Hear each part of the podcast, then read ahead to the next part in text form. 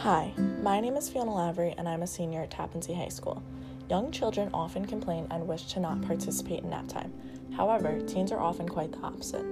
Many teens, often high schoolers, will not go through a day of school without complaining of being tired. When you're tired, you most often are less attentive, less focused, less receptive, making it not only harder to take tests, but in fact making you less likely to learn.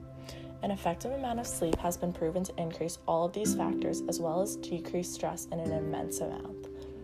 A decrease in stress is also said to have often effectively increased one's learning ability. In many workplaces, to try and counteract ineffectiveness due to lack of sleep, there has been an emergence of sleeping pods. Sleeping pods have been proven to be very successful and should be incorporated into our high school. Incorporating time for students to use these sleeping pods will not only improve students' mood, but in fact their ability to learn. This will enable children to get more out of their time spent at school, as well as give them more energy for after school activities, as well as homework and study.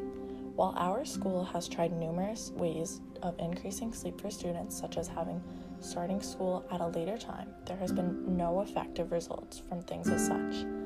Having time built into a student's schedule to help take care of these sleeping needs will effectively increase a student's ability to learn, as they will no longer be losing time doing something they love in their free time. This will help students do better in school as well as discover what they were truly good at. Having students take the time to relax and wind down will affect their lives in such a dramatically positive way. Statistically, over 90% of students will say they are often tired at least once a day, if not more. This number is not only too high, but needs to be changed. 28% of students will admit to have fallen asleep in class, this number likely being underestimated due to students not wanting to admit so. Another 22% admit to have fallen asleep in the midst of doing their homework or studying. Finally, another 14% admitting to have arrived late or missed school overall due to oversleeping.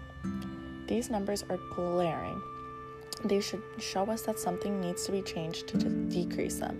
This has caused students to do worse in school when they should not.